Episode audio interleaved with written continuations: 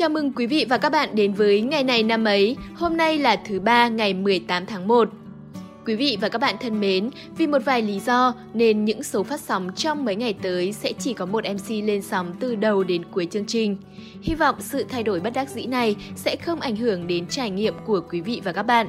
Toàn bộ thành viên của ekip sẽ quay trở lại đồng hành cùng nhau vào tuần sau. Lên sóng vào số ngày hôm nay, lời đầu tiên, Thùy Dung xin chúc quý vị và các bạn có những ngày cuối năm thật mạnh khỏe để sẵn sàng đón Tết. Chúc những ai có sinh nhật trong ngày hôm nay sẽ có một ngày thật vui vẻ và hạnh phúc. Dù cuối năm bận rộn thế nào thì cũng đừng quên làm những điều thật đặc biệt cho mình vào ngày hôm nay nhé. Chúc các bạn tuổi mới sẽ có một hành trình thật suôn sẻ.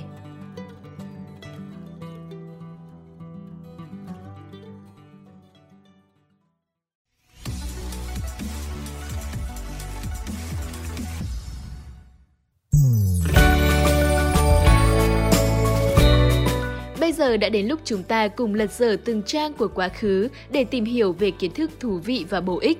Hôm nay sẽ có nhiều sự kiện quan trọng cả trong nước và trên thế giới. Đó là những sự kiện thuộc nhiều lĩnh vực và liên quan đến nhiều người nổi tiếng. Mời các bạn cùng lắng nghe ngay bây giờ.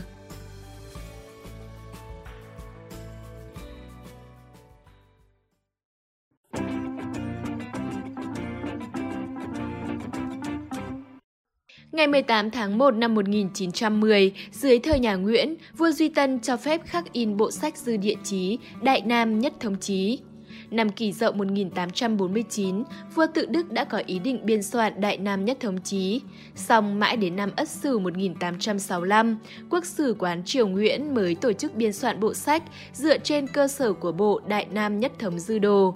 Dự định sẽ hoàn thành sớm, nhưng vì một vài lý do nào đó, mãi đến năm 1882, bộ Đại Nam Nhất Thống Chí mới hoàn thành. Tuy nhiên, đến khi dâng lên vua tự Đức xem và xin phép khắc in, thì nhà vua bắt sửa kỹ lại. Năm 1883, vua tự Đức mất. Sau đó, trong triều liên tiếp xảy ra nhiều việc bất ổn, và tiếp theo là trận Kinh Thành Huế 1885, khiến bản thảo chưa kịp dâng lên lần nữa thì bị thất lạc nhiều tập trong cơn binh lửa. Năm 1906, vua Thành Thái ra lệnh làm lại Đại Nam Nhất Thống Chí. Đến ngày 8 tháng 12 năm Canh Tuất, tức 18 tháng 1 năm 1910, thì bộ sách được vua Duy Tân cho phép khắc in. Bộ sách là bộ địa chí đầy đủ nhất, công phu nhất và có giá trị nhất trong toàn bộ ngành lịch sử địa phương chí Việt Nam thời phong kiến.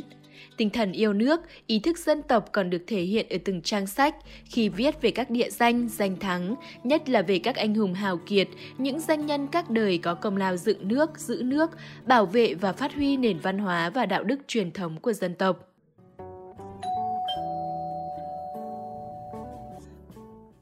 Chúng ta cùng chuyển sang thông tin tiếp theo, một thông tin về văn học.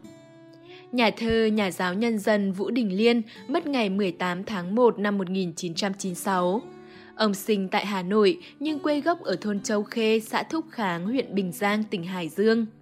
Ông Đỗ Tú Tài năm 1932, từng dạy học ở các trường, trường tư thục Thăng Long, trường Gia Long, trường nữ sinh Hoài Đức để kiếm sống. Ông học thêm trường luật Đỗ Bằng Cử Nhân, về sau vào làm công chức ở nhà thương chính Hà Nội. Năm 1936, ông được biết đến với bài thơ Ông Đồ đăng trên báo Tinh Hoa. Đây cũng là bài thơ duy nhất của nhà thơ Vũ Đình Liên được công bố đến công chúng. Sau ông Đồ, còn có 4.000 bài thơ khác của ông chưa được công bố. Sau cách mạng tháng 8, ông tham gia giảng dạy nhiều năm và từng là chủ nhiệm khoa tiếng Pháp của Đại học Quốc gia Hà Nội. Vũ Đình Liên còn là một trong những nhà thơ lớp đầu tiên của phong trào thơ mới. Ngoài thơ, ông còn hoạt động trong lĩnh vực lý luận, phê bình văn học và dịch thuật. Ông là hội viên sáng lập Hội Nhà văn Việt Nam. Quý vị và các bạn thân mến, vào dịp gần Tết như này, chắc hẳn những hình ảnh trong bài thơ ông Đồ sẽ xuất hiện nhiều trong những câu chuyện của những người hoài niệm về Tết xưa. Toàn bài thơ không có một chữ Tết nào, nhưng cái không khí Tết lại được thể hiện đậm nét qua từng câu chữ. Không khí Tết ấy đến từ hoa đào nở, từ cảnh ông đồ ngồi cho chữ. Và rồi cuối cùng cũng là một cái Tết, nhưng thay vì đông vui nhộn nhịp lại là sự cô đơn lẻ loi của một người ngồi bên lề và đã bị lãng quên. Mỗi dịp Tết đến, ông Đồ thường được nhiều người thuê viết chữ, câu đối để trang trí trong nhà. Nhưng khi nền Hán học đang mất dần vị thế do sự xâm nhập của nền văn hóa phương Tây, thì ngày Tết chẳng còn ai chơi chữ nữa và ông Đồ vì vậy mà thất thế. Bài thơ thể hiện sự tiếc nuối của tác giả khi một nét đẹp văn hóa của người dân Việt Nam đã lùi vào dĩ vãng.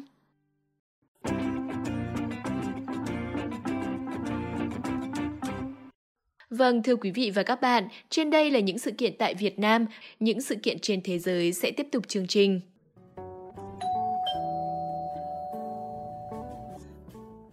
Ngày 18 tháng 1 năm 1778, thuyền trưởng James Cook trở thành người châu Âu đầu tiên khám phá ra Hawaii. Ông đặt tên nơi này là quần đảo Sandwich. Vào thời điểm ông Cook và thủy thủ đoàn tới đây, cư dân địa phương đang tổ chức lễ hội tế thần Lono. Vì vậy, họ long trọng tiếp đón đoàn thám hiểm châu Âu như những vị thần.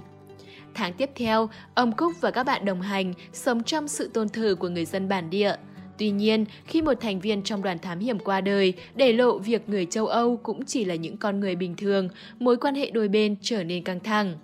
Ngày 4 tháng 2 năm 1779, đoàn tàu của ông Cúc rời đi. Xong, biển động đã làm hư hỏng cột buồm chính của tàu Resolution, buộc các nhà thám hiểm phải quay trở lại Hawaii sau một tuần lênh đênh trên biển. Lần này, thay vì tỏ ra thân thiện, người Hawaii đã ném đá vào các vị khách không mời mà đến.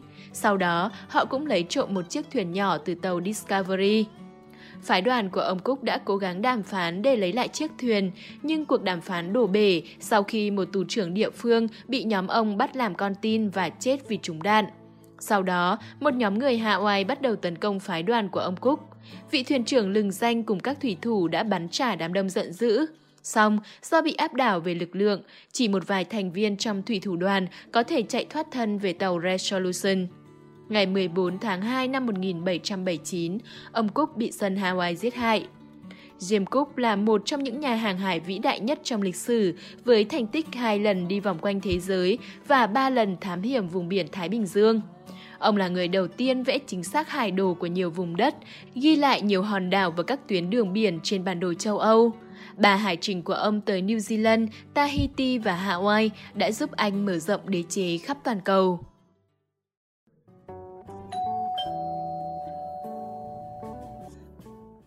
Chúng ta cùng đến với thông tin cuối cùng của ngày hôm nay. Danh gia võ thuật Trung Hoa Hoắc Nguyên Giáp, sinh ngày 18 tháng 1 năm 1868 tại huyện Tĩnh Hải, Thiên Tân, Trung Quốc. Ông là người đã lập nên phái tinh võ môn huyền thoại của Trung Hoa. Ông được tôn là người giỏi nhất Thiên Tân và được xem như một huyền thoại trong giới võ thuật Trung Quốc. Thuở nhỏ, Hoắc Nguyên Giáp thân thể yếu nhược, bệnh tật liên miên. Cha của ông vì lo ngại sức khỏe của con trai nên rất hạn chế con trai tập luyện võ thuật. Mặc dù vậy, vì bản tính đam mê võ thuật, Hoắc vẫn thường xuyên bí mật theo dõi các buổi dạy của cha mình và kiên trì khổ luyện một mình. Ông cứ âm thầm khổ luyện như vậy suốt 12 năm và đạt trình độ võ công rất cao, nhưng gia đình không một ai hay biết. Năm 1890, một võ sĩ từ Hà Nam đến Hoắc Gia và tỉ thí với một người anh của Hoắc Nguyên Giáp. Người này dễ dàng đánh bại anh trai ông. Thấy vậy, Hoắc Nguyên Giáp đã xin được ra đấu trong sự ngạc nhiên của mọi người. Và kết quả là ông dễ dàng đánh bại võ sĩ Hà Nam kia. Với chiến thắng này, Hoắc Nguyên Giáp đã chứng tỏ được thiên tư về võ thuật của mình. Từ đó, cha ông cuối cùng đồng ý cho ông tham gia tập luyện như một môn sinh chân truyền. Danh tiếng của ông ngày càng vang xa khi ông đả bại toàn bộ các võ sư khắp nơi đến tỉ thí khi còn rất trẻ. Năm 1909, Hoắc Nguyên Giáp liên kết với một số võ sư người Hoa yêu nước, thành lập tinh võ môn. Vượt thoát khỏi sự ràng buộc của nghi lễ của các môn quyền thuật trước đây, tinh võ môn đã lần đầu tiên trong lịch sử võ thuật Trung Hoa phổ biến võ thuật tới đại chúng. Theo các tài liệu, trong những năm cuối đời, ngoài bệnh hèn suyễn mãn tính và sốt vàng da, Hoắc Nguyên Giáp còn mắc bệnh lao, một chứng bệnh nan y thời bấy giờ. Ông qua đời ở tuổi 42 và để lại biết bao huyền thoại, truyền thuyết về cuộc đời mình. Ông và tinh võ môn đã trở thành niềm tự hào của võ thuật Trung Hoa. Đến đây thì thời lượng của ngày này năm ấy hôm nay đã hết. Xin cảm ơn các bạn đã chú ý lắng nghe. Xin chào và hẹn gặp lại.